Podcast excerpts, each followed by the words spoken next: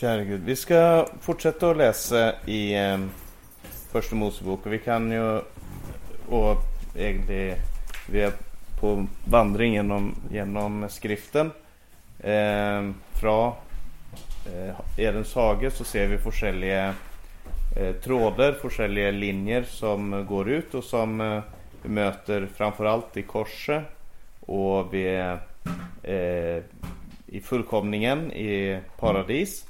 Men eh, vi ska läsa det här verset eh, som vi läste förra gången i Första Mosebok kapitel 3 och vers 8. Första Mosebok 3 och 8. Det handlar ju om då eh, Adam och Eva hade syndet och de eh, eh skylte sig för Gud, för det står sån där i det verset, och de hörte Gud Herren som vandret i hagen då dagen var blivit sval och Adam och hans hustru skjulte sig för Gud Herrens åsyn mellan träna i hagen.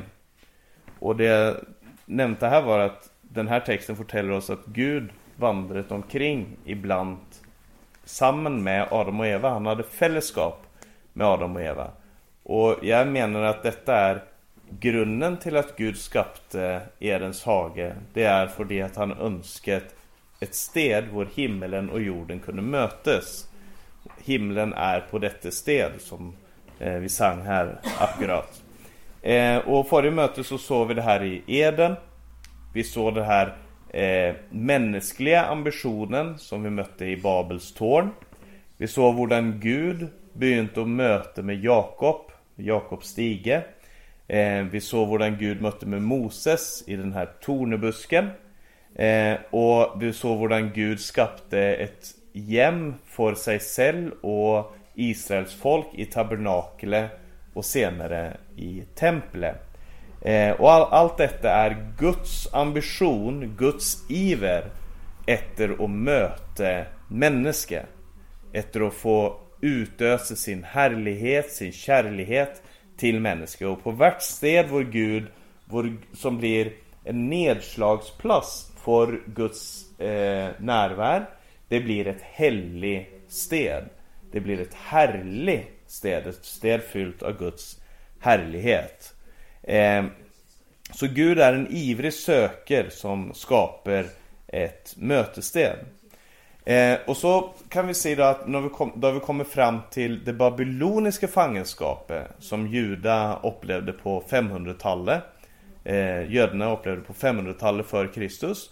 Eh, när vi kommer fram dit så talar Gud om att vi tränger mer än ett tempel. Selv om de vänder tillbaka eh, och får, får eh, bygga upp templet på nytt så säger Gud det trängs nog mer än bara detta tempel. Vi kan inte ha en kultur där vi knyter oss till ett sted eh, för det att templet eh, blir icke eh, det som det var tänkt till att vara. Eh, och jag kan ju se något, eh, om vi går till Habakuk. I, eh, hos profeten Habakuk så ska vi ta och se lite grann på vad profeterna hade för vision. Eh, och vad de önskat att få eh, vad, vad de såg som Guds iver och Guds längsel efter att få uppleva här på jorden. Så står det, och det här menar jag är ett av Bibelns kanske viktigaste vers. Eh, det är Habakuk kapitel 2 och vers 14. Där står det För jorden skall fylles med kunskap om Herrens härlighet, likesom vannet däcker havets bunn. Jorden ska fyllas med kunskap om Herrens härlighet, likesom vanne vannet däcker havets bunn. Det är, om du vill, målet. Det begynte med Edens hage. Och tanken med Edens hage var att det där skulle spre sig ut. Så att kunskap om Herren skulle fylla hela jorden som vannet däcker dypene. Eh, det blev icke faktum då, men det är fortsatt Guds plan. Och det är fortsatt profetien att det ska ske. Men hur ska det ske? Hur ska Gud kunna bo ibland människor? Och för att svara på det så ska vi gå till profeten Isaia. profeten Isaia och så ska vi läsa någon vers i lite olika kapitel och vi ska börja i kapitel 7 och se en märklig profetia som jag likväl tror att vi känner ganska gott. I, eh, hos profeten Jesaja kapitel 7 så talar Herren till eh, kungen Akas eh, och han säger att han ska begära ett tegn ifrån Gud Eh, men Aka säger han vill inte begära något tegn ifrån Gud och då säger Gud jag ska ge dig ett tegn. Och det står i den fjortonde versen Därför ska Herren själv ge er ett tegn. Se, en jomfru ska bli med barn, hon ska föda en son och ge ham namnet Immanuel. Immanuel betyder Gud med oss, eller med oss är Gud. Här kommer en profetia om, en, om ett barn som ska födas som ska få namnet Immanuel. Och eh, för att förstå hur viktig denna profetian är. Eh, för här verkar det som att jaha, det ska vara ett tegn från Gud till kung Akas. Eh, och på grund av hans eh, eh, förhåll till Syria. För att Gud ska ge ett vittnesbörd om vad han menar om, om det här förhållet till Syria. Men det är nog mycket, mycket mer. Och det ser vi när vi fortsätter att läsa i Jesaja. I kapitel 8, i det sjätte verset, kan vi läsa profeten Jesaja kapitel 8 och vers eh, 6. Och det här har vi läst tidigare, då har vi läst om den här strömmen. Eh, och det står så här. Fordi dette folket forakter Siloas vann, de som ränner så stille och gläder sig vid Resin och Remaljas son. Se, därför före Herren över dem älvens vann, de mäktiga och stora, Assurs konge och all hans härlighet. Och älven stiger över alla sina löp och går över alla sina bredder. Den tränger in i Juda, skyller över och välter fram och når folk lika till halsen. Dens utspänte vingar fyller ditt land så vitt som det är, Immanuel. Och här kommer det här namnet tillbaka, Immanuel. Och här verkar det som att enten eh, så identifieras Israel som Immanuel, alltså Gud med oss. Eller så är det ett rop om Immanuel, Immanuel, Gud vär med oss. Eller ett rop till han som skulle komma, den profetien som var om Immanuel. För det att här så trues, eh, här är en trussel ifrån Assyria som är detsamma som Babylon. Eh, och, och trusseln är att Assyria ska komma och svämma över landet med all sin härlighet. Alltså en flod, det ska bli som en flod som strömmar in över landet och fyller den med Assyrias härlighet. Icke Guds härlighet som vi läste i Habakuk, men landet skulle bli fyllt av Assyria. Och Assyrias konge och Assyrias guder skulle då eh, översvämma landet. Något som också skedde eh, då, då folket fördes bort i babylonsk fångenskap.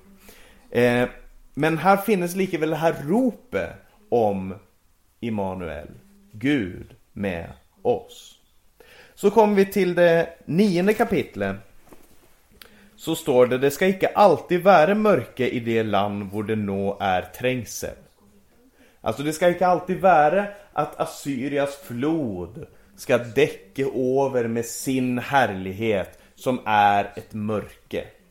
Det ska icke alltid vara mörke i det land hvor det nå är trängsel. I Sebulon och Naftalis land, där är de landen som om du vill gränser mot Assyria, där vår äh, eh, eh, eh, syrierna gick in i Israels land. Sebulons land och Naftalis land. Men i framtiden ska han föra ära över det. Och så står det att det folk som vandrar i mörker ska se ett stort lys, står det i andra versen. De som sitter i dödsskyggens land, över dem ska lyset stråla. Och så står det då förklaringen, var ska det här komma ifrån? Var ska lyset komma ifrån? Och då står det i det sjätte verset, för ett barn är oss fött, en son är oss gitt. Och det här är alltså tillbaka till den son som blev lovet, Immanuel, Gud med oss. Herredöme är på hans skulder och hans namn ska kallas under, rådgiver, väldig Gud, evig far, fredsfyrste. Det är hans namn. Eh, han är Gud med sitt folk. Alltså han blir gitt, en son blir gitt och den sonen är den väldige Gud. Gud med oss. Det är sån Gud har tänkt att göra det. Att eh, eh han ska sända sin son. En son som själv är Gud. Och i det, så profeternas budskap är egentligen Guds längsel efter att få vara till stede ibland sitt folk. Gud längtar efter att få ha ett sted hvor han kan vara på jorden. Och i det eh, elfte kapitlet, om vi går dit, så står det här förklart ända mer, för där sägs det att en kvist skall skjuta fram av Isais stubb och ett skudd från hans rötter skall bära frukt. Så det här som har blivit brutt i stycken, då Assyrias flod kom in över Israel och bröt ner allt som var där. Men så kommer det ett litet skudd som skjuter upp av Israels eh, eh, stubb. Den här avhoggna, eh, den här stubben som var hoggd av, så kommer det ett litet skudd. Och det ordet skudd, det heter på hebraisk neser. Neser som är eh, Nasaret. Det är samma ord som eh, skudd eller, eller gren. Eh, Nasaret det betyder grenen eller skudde. Och i Nya Testamentet så står det han ska bli kallt för en Nazareer. Alltså Jesus Kristus skulle bli kallt för en Nazareer. Han skulle bli kallt för en han skulle bli kallt för rotskudde, Jesus ifrån Nasaret. Han är skudden. Och så står det då om den här, om det här skudde. Eh, jag tror vi ska läsa de här verserna. Det står Och Herrens son ska vila över ham. Det är Jesaja kapitel 11. Så läser vi vers 2. Herrens son ska vila över ham. Visdoms och förstandsånd, råds och styrkesånd, den ånd som är kunskap om Herren och frykt för han.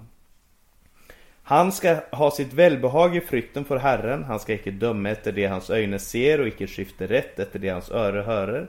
Men han ska döma de små i samfundet med rättfärdighet och skifta rätt med rättvishet för de saktmodiga på jorden. Han ska slå jorden med sin muns ris och dräpa den ugudlige med pust från sina läppar. mig. Rättfärdighet ska vara bältet han har om livet och trofasthet bälte om hans hofter. Då skall ulven bo samman med lammet och leoparden lägga sig hos tjeen. Kalven och den unge löven och göfe ska hålla sig samman och en liten gutt skall geta dem. Ku och björn ska bejta samman och deras unger lägga sig ner samman. Löven skall äta halm som oxen.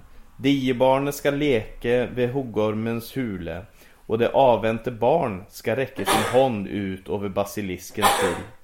Ingen ska göra något ont och ingen ödelägger något på mitt helige berg för jorden är full av Herrens kunskap like som vannet däcker havets bunn. På den tid skall hedningefolken sökes till Isais rotskudd som står som ett banner för folkeslag och hans bolig skall vara härlighet. Det här är fantastiska vers. Men det här är Jesajas profetia om vad som skulle komma. Det skulle komma ett rotskudd. Och ut från det rotskuddet skulle det komma kunskap om Herren och frykt för Herren.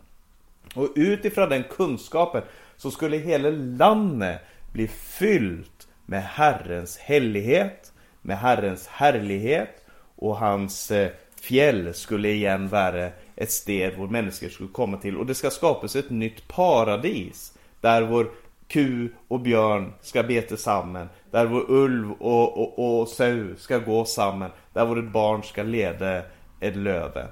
Eh, det är eden inte bara genopprättet men eden i sin fullkommenhet.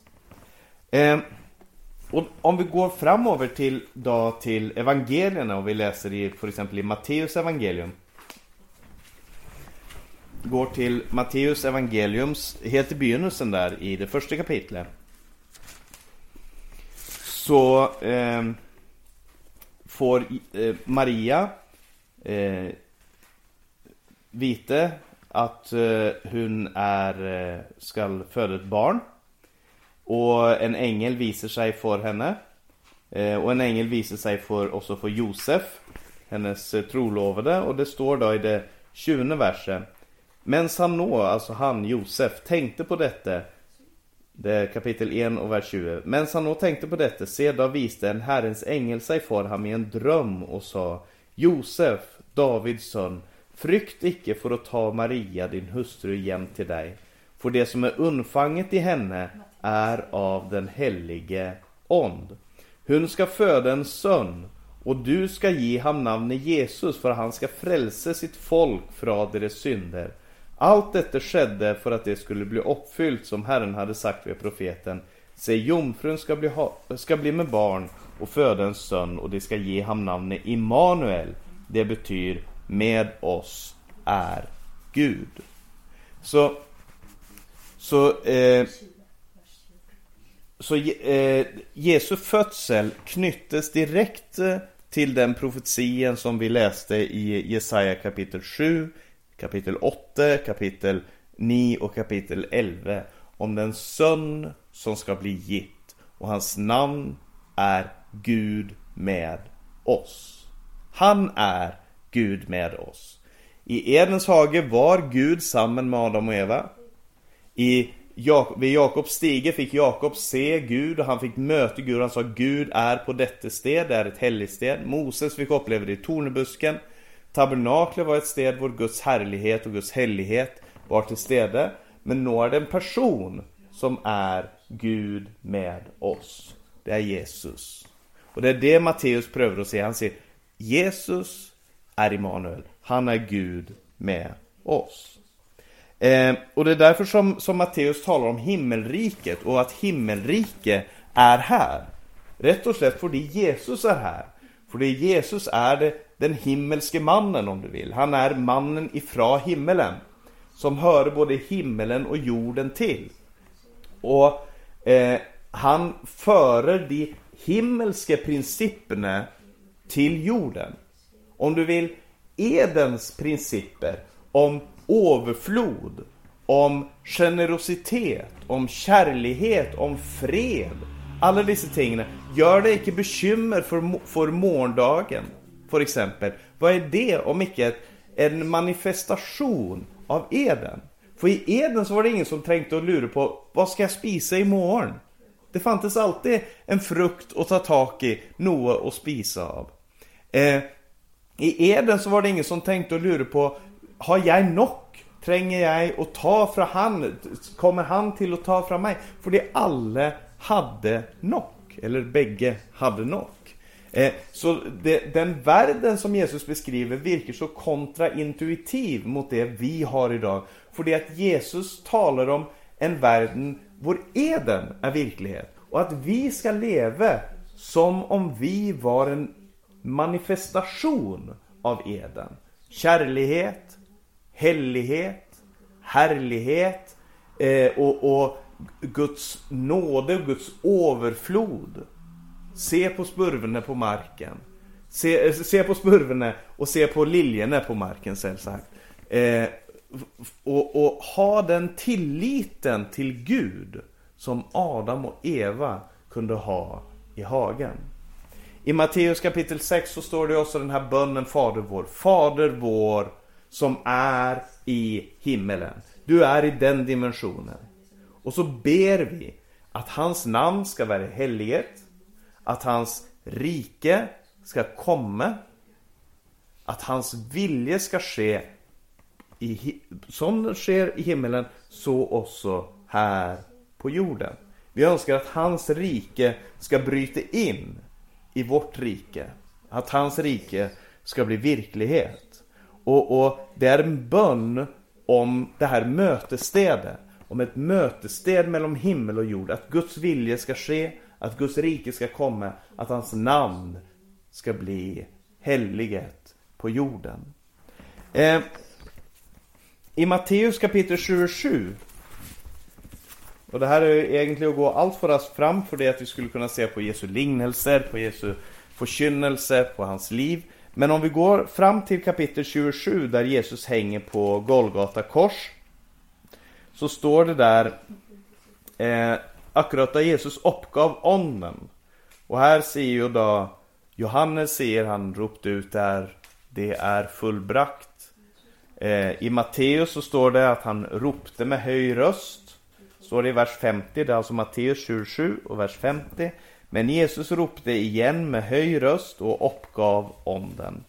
Och se, förhänge i templet revnet i to, ovanfra och ner, och jorden skalv, skalv och klippene revnet, gravene öppnade sig, och många av de hensovde helliges legemer stod upp.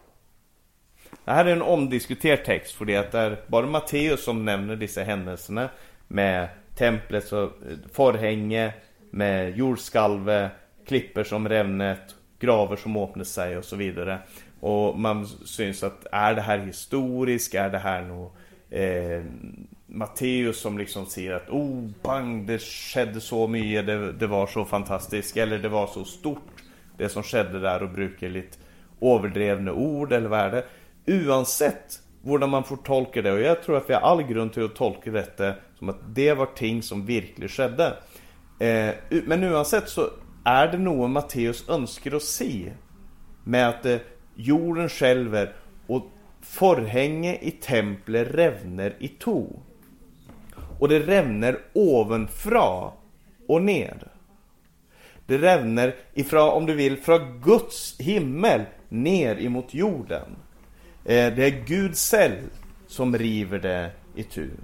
Och enten så, det finns två förtolkningar av vad detta skulle bety. Enten så handlar det om att förhänget revner för att Guds härlighet går ut ifrån templet. Lite som det skedde på Esekiels tid. Om du läser Esekiel så går Guds härlighet från templet och förflyttar sig ut på Oljeberget och så sen försvinner den östover.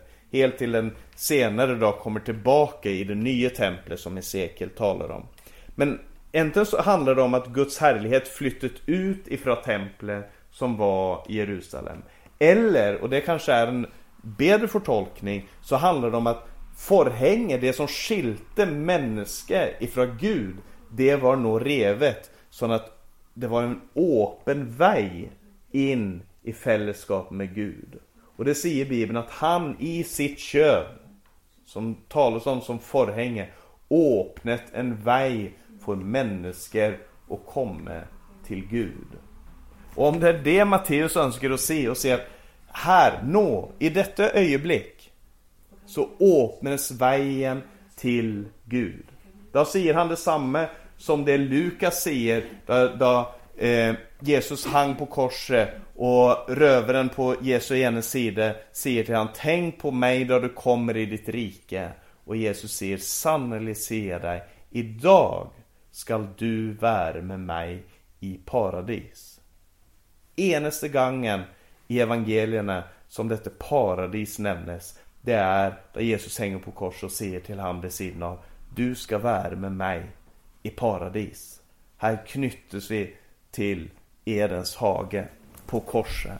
Och det gör Matteus också, han knyter till templet och säger, nå finns möjligheten att få komma och vara samman med Gud, för Gud är med oss. Eller som det står i kapitel 28, nästa kapitel här, eh, Matteus 28, vers 18.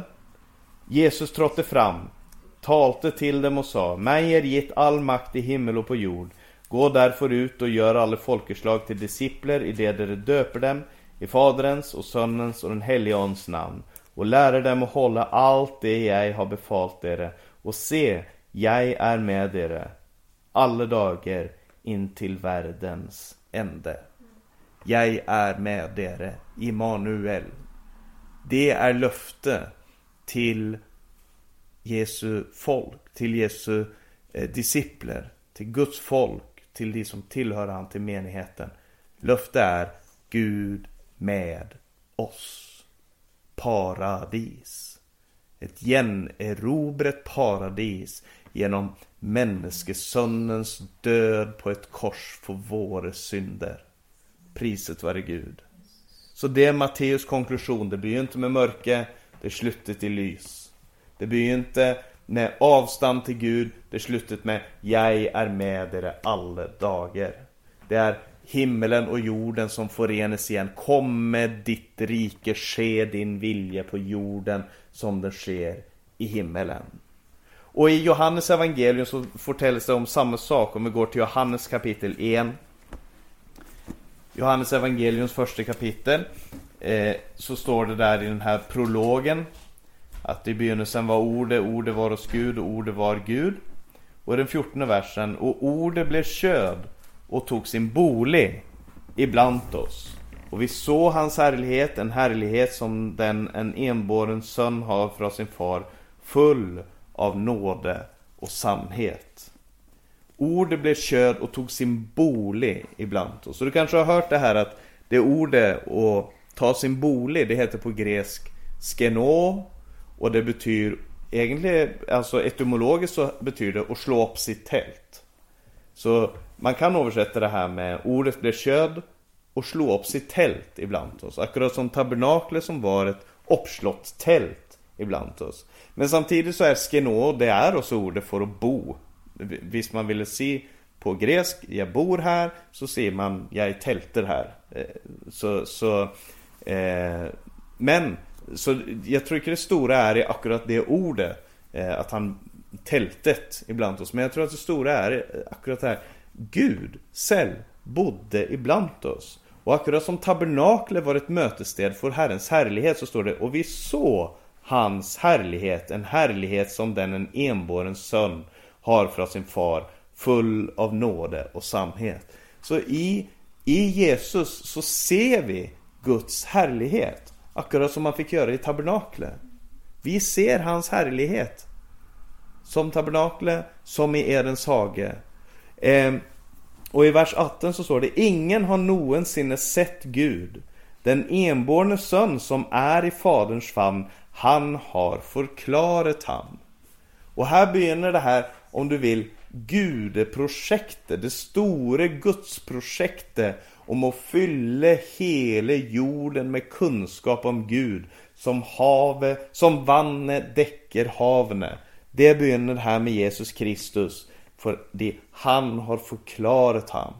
Och när kunskapen om Jesus går ut så går också kunskapen om Guds härlighet ut och den ska däcka täcka hela jorden, gå ut i hela världen och förkynna evangeliet för alla folkeslag. Priset vare Gud. Eh, I Johannes kapitel 2 så står det, Johannes andra kapitel, så efter Jesu första tegn, det här bröllopet i Kana, vann till vin, så sker det att eh, judarnas påske var när och Jesus drog upp till Jerusalem. Och det står i det 14 versen, Johannes 2, vers 14. I templet fann han dem som sålde oxer, sauer och duer och pengeväxlarna som satt där. Då laget han sig en svepe av rep och drev dem alla ut av templet med sauerna och oxarna. Pengeväxlarnas pengar tömte han ut och deras bord vältet han. Eh, till den som sålde duer sa han, ta detta bort härifrån, gör icke min fars hus till en handelsbord. Hans discipler mintes då att det är skrevet nidkärhet för ditt hus skall förtära mig. Och eh, Jesus har en där det enaste som driver Jesus till våld, rätt och slätt. Som driver Jesus till att laga sig en svöpe och driva ut. Det är nidkärhet för det städe vår himmel och jord skulle mötas. Det är det enaste som får Jesus till en slik, en slik vrede. Det är nidkärhet får mötesstede mellan himmel och jord. Och vi får ju spöra oss själva, har vi samma nidkärhet? Som for, en förtärande nidkärhet får mötet mellan Gud och människa. Vad det än handlar om, om det handlar om tillbedelse i ett bönmöte. om det handlar om att vittna för någon och för att vara ett redskap för att föra dem till frälse. Om det handlar om eh, att tillbe Gud, har vi samma nidkärhet för det här mötesstället? För det att selv om tempelet var der, så spurte man jo da, da Jesus begynte å drive ut alle disse, så begynte man å spørre Men hva, hva, hva for tegn viser du oss, siden du gjør dette? Altså, hva, hva har du for autoritet? Hva har du for tegn du kan vise for å vise at du har autoritet til å gjøre dette? Og Jesus svarte i det 19. verset. Bryt dette tempel ned, så skal jeg gjenreise det på tre dager. Jødene sa da til ham, i 46 år har det vært bygd på dette tempelet, og du vil reise det på tre dager. Men han talte om sitt legemes tempel. Där han var uppstått från de döda mintes hans discipler att han hade sagt detta. Och de trodde Skriften och det ord Jesus hade sagt. Då skönte de, där Jesus var uppstånden från de döda, då skönte disciplerna det är han som är templet. Det är Jesus som är templet. Han talte om sitt legemes tempel. Och Jesus flyttar, eller han identifierar sig själv med templet och om templets, eh, Om det som gör templet till tempel, är att Gud är där så är också det som gör Jesus till tempel, det faktum att Gud är där Att han är Gud. Det är det som gör han till ett tempel. Eh, och detsamma sker i, i så, så, det som gjorde Eden till ett tempel, det var att Gud vandrat omkring där. Det som gjorde eh, Jakobs stige till ett helgsted, det var att Gud var där. Det som gjorde tornebusken till ett helgsted var att Gud var där. Tabernaklet, Gud var där. Templet, Gud var där. Jesus Kristus själv, Gud med oss. Och i det sjuttonde kapitlet, den bönen som Jesus ber där, Johannes kapitel 17. Så står det att han, eh, i det, i det fjärde verset så står det Jag har härliggjort dig på jorden i det jag har fullfört den gärning som du har gett mig att göra. Och nå, härliggör du mig far eh, hos dig själv med den härlighet jag hade hos dig för världen blev till. Så Jesus säger, mitt uppdrag, det var att visa din härlighet och härliggöra dig på jorden. Det är ett tempeluppdrag. Det är ett Edenuppdrag. Och härliggöra Gud, Fadern på jorden. Det var Jesu uppdrag. Genom den gärning som han gjorde, nämligen att dö för våra synder, så härliggjorde han Fadern på jorden. Han var ett tempel. Och det är, det är templets uppgave och spre härligheten. Och så ser han då eh, eh, i den i det eh, 22 versen så står det Ja, vi kan läsa från 20 vers. Jag ber icke bara för disse, men också för den som ved deras ord kommer till tro på mig. Att de alla må vara ett, liksom du, far, är i mig och jag i dig. Att också de må vara ett i oss, för att världen ska tro att du har utsänt mig. Och den härlighet som du har gett mig har jag gett dem för att de ska vara ett, liksom vi är ett. Jag är i dem och du i mig, för att de ska vara fullkommen till ett, för att världen kan känna att du har utsänt mig och älskat dem lika som du har älskat mig. Så, målet är att Guds kärlighet ska fylla jorden. Som havet, som vannen däcker havet ska Guds härlighet, Guds kärlighet vara uppenbar. Far, jag vill att de som du har gett mig ska vara hos mig där jag är, för att de ska se min härlighet som du har gett mig, fordi du älskat mig för världens grundval blev lagt. Rättfärdige far, världen har inte känt dig, men jag har känt dig, och dessa har erkänt att du har utsänt mig. Och jag har kungjort ditt namn för dem, och jag ska fortsatt kungöra det, för att den kärlighet som du älskat mig med ska vara i dem och jag i dem. Det är för att världen ska se sänder jag dem ut i världen. Och det här är om du vill eh, härligheten som flyttar flyttes eller gis från Jesus själv till hans discipler för att de ska vara det nya templet. Och det nya templet det, det eh, blir konstituerat på eh, pinsefestens dag. I Apostlagärningarna kapitel 2 så står det där eh, Nock en gang så faller ilden. Och på pinsefestens dag da pinsefestens dag var kommet, står det i Apostelgjerningen kapittel 2, var de alle samlet på samme sted. Da kom det med ett en lyd fra himmelen som når et veldig stormvær fare fram og fylte hele huset der de satt. Og det, vis, det viste seg for dem tunger, like som av ild, som delte seg og satte seg på hver enkelt av dem. Da ble de alle fylt med Den hellige ånd, og de begynte å tale i andre tunger, alt ettersom ånden gav dem å tale. Her er det alltså ånden som faller på de som ber, det är en 120 personer som, som är i bön där i, i den övre sal. Och onden faller på dem som en ill, som ett stormvär. Och det är en direkt parallell till det som skedde i tabernaklet, det som skedde i templet, då Herrens härlighet fallt på det stället.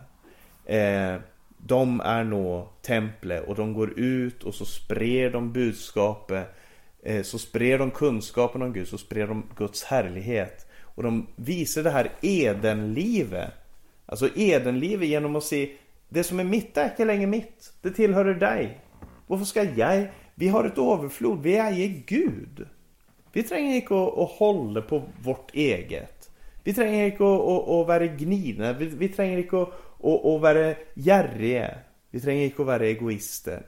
För vi äger Gud i kunskap så har vi eden ibland oss. Vi kan skapa en liten enklav av Guds eh, rike här på jorden. Det är eh, budskapet som vi möter i Apostlagärningarna. De går ut från sted till sted och skapar små, små himmelriken överallt. För att målet är att härligheten, kunskapen om Guds härlighet ska däcka eh, jorden som vanne täcker. Priset vare Gud. Och eh, i, det här är ju också något som, som eh, apostlarna tar tag i. Och jag ska bara läsa ett vers ifrån eh, Paulus undervisning i första Korinthierbrevet. I det första Korinthierbrevet, eh, det sjätte kapitlet. Så, i, och det är, i första Korinthierbrevet så talar Paulus flera gånger om att vi är Guds tempel. Och det är en slags Eh, för det att i Korint så hade man det här problemet med eh, umoral, med eh, manglande hellighet rätt och slätt. Man manglet den hel det helge liv som man var kallad till att leva. Man, man uttryckte sekterism, man uttryckte eh, motvilja mot varandra. Eh, man, man kunde inte ha någon Herrens måltid för det att man man var så motvilliga mot varandra. Och så säger Paulus, det, det går inte. Dere är Herrens tempel, dere är Herrens legeme. Hur skulle dere kunna eh, leva som i denna världen? Är idag icke ködliga när dere lever på den måten. Och i det sjätte kapitlet, jag tar bara ett exempel här. I det eh, sjätte kapitlets attonde vers så står det Fly hor All synd som ett människa ellers kan göra är utanför legeme, men den som driver hor synder mot sitt eget legeme. Eller vet er icke att deras legeme är ett tempel för den helige Om som bor i dere och som dere har fått från Gud. Dere tillhör icke längre dere själv, dere är dyrt köpt. Låt då legeme vara till ära för Gud. Så det här som vi har pratat om här, att, att eh, om tabernaklet, templet, Eden eh, Jesus Kristus och hans helighet och så. Det är inte bara teorier. Det är inte bara något som, ja men det är fint att veta. Det är bra kanske att få bibelkunskap och se vad som är de stora tanken i bibeln. Det flyttar ner på vårt vardagsliv. Det handlar om hur vi behandlar varandra. Det handlar om hur vi behandlar eh, andra människor. Hur vi behandlar vårt eget legeme. Vår egen kropp, hur ska den behandlas? Den ska behandlas som att den är dyrt köpt. Den är ett tempel och den ska uttrycka helighet och icke urenhet. Det är helige. Det är Herrens tempel. Och om vi är Herrens tempel så vill det påverka hur vi lever våra liv. Och det är det alla breven egentligen handlar om. Om vi är ett Eden så kan vi inte hata varandra. Om vi är ett Eden så, så kan vi inte eh, våra hjärtan för varandra. Om vi är ett, ett, ett tempel så kan vi inte driva hor. Om vi är ett tempel så, så eh, är vi kallt till att gå ut och förkynna, alltså spre Guds härlighet över hela jorden. Om det är sant. Och spörsmålet som vi måste ställa oss själv, det är om vi manifesterar det Edenlivet eller om vi är formet efter fallet. Alltså är vi formet av det fall som Adam och Eva gjorde, som Kain och Abel manifesterade. Eller är vi formet efter den upprättelse som kom genom Jesu Kristi död och uppståndelse? Det är det stora spörsmålet. Och där får vi söka våra egna liv, ransaka våra egna liv och söka efter Guds eh, vilja och tanke. Och jag ska bara ta med någon vers ifrån Johannes uppenbaring också så ska vi avsluta det här som vi plejer att göra i Johannes uppenbaring. För i Johannes uppenbaring så ser vi en ny verklighet som träder fram efter att världen har blivit dömt, efter att eh, djävulen, villdyre, eh, all, alla dessa, den falske profeten och alla dessa har blivit dömt och eh, dödsrike är blivit kastet i den brännande ill. Allt av ondskap är utanför. Då är Guds bolig ibland människor. Och då sker det som Gud hade tänkt. Det som vi får vara en manifestation av i det lille, lille, lille. Det fyller nå hela jorden. Det står i kapitel 21 från det första versen, Johannes uppenbaring kapitel 21. Och jag såg en ny himmel och en ny jord. För den första himmel och den första jord var veket bort och havet är icke mer. Och jag såg den helige stad, den nya Jerusalem, stiga ned ut av himmelen från Gud, gjort i stand som en brud som är prydd för sin brudgom. Från tronen hörde jag en höjd röst som sa, Se, Guds bolig är hos människorna. Han skall bo hos dem och de ska vara hans folk och Gud själv ska vara hos dem och vara deras Gud.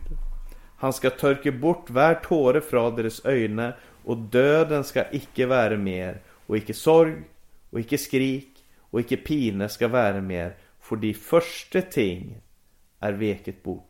Och han som satt på tronen sa Se, jag gör alla ting nya. Och han säger till mig skriv för dessa ord är trovärdiga och sanna. Nå är Guds bolig ibland människor. Nå ska Gud bo hos dem. Nå kan Gud vandra samman med sitt folk utan att de skjuler sig bland träna. Nå kan vi vara präster för vår Gud och frälser utan och skamma oss för vår nakenhets skull, för vi är klädd i hans rättfärdighet. Nå är Guds bolig ibland människorna. Det är målet. Och i det 22 kapitlet, sjunde vers så står det här väl, väl, välkända versen. Se, jag kommer snart. Salig är den som tar vara på det profetiska ord i denna bok.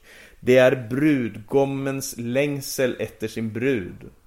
Onden och bruden ser kom och den som hör det, han ser kom. Och den som eh, eh, eh, eh, och den som vill, han kommer och tar livets vann. Fritt och förintet. Det är längselen till brudgommen. Vi talar ofta om vår längsel.